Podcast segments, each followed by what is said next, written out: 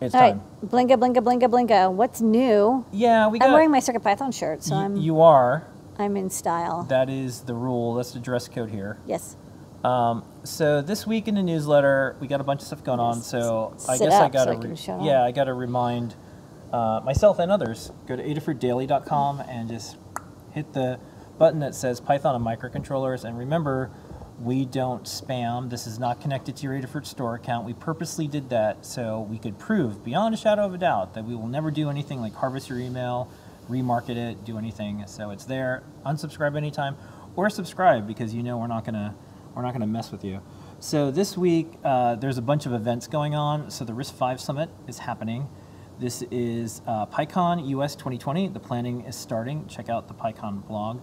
Um, there is a giant amount of keyboards that are coming out. Since we do uh, HID stuff with CircuitPython, it seems to be the choice. If you're doing a keyboard that has an RP2040 This is it, a really cute keyboard. yeah, this is nice. Um, and then I'm glad uh, we added that low-level keypad support. Yes. Uh, boot, boot sequence chart for CircuitPython 7. Um, there's Hacktoberfest. There's the um, Halloween Hackfest. It is still open Yeah. hardware month. Um, I thought this was neat. Someone Oh, uh, built a a little project. IoT um, flower pot, uses CircuitPython. Um, a little reminder for Scott and JP.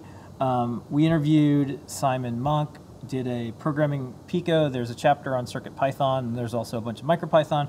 We'll have Simon on the show and tell next week. And then there's just an He's unending amount of stuff. And then I thought this was kind of neat. This is, uh, you know, it's basically like our Feather RP2040, um, but these folks have one, and uh, I like I like what I'm seeing. Uh, in the More in- feathers. it- well, it's a feather, and you know now it's all got about STEMMA like, does, QT, does it yeah. run CircuitPython? Yes. Yeah. So that was kind of cool.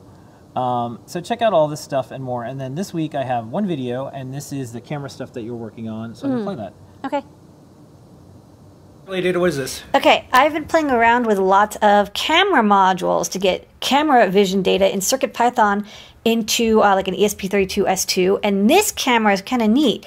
Inside it actually has a voice coil, so it can do autofocus. I've loaded in the autofocus firmware, and you can even see. Uh, here's the little camera, and I'm powering it from 3 volts. You can see it's like trying to do the autofocus mode.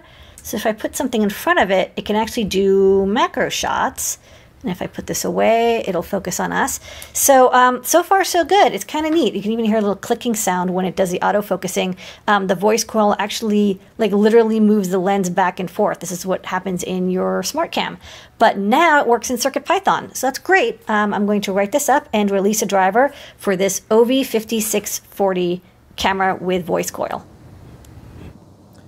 And that is this week's Python on hardware.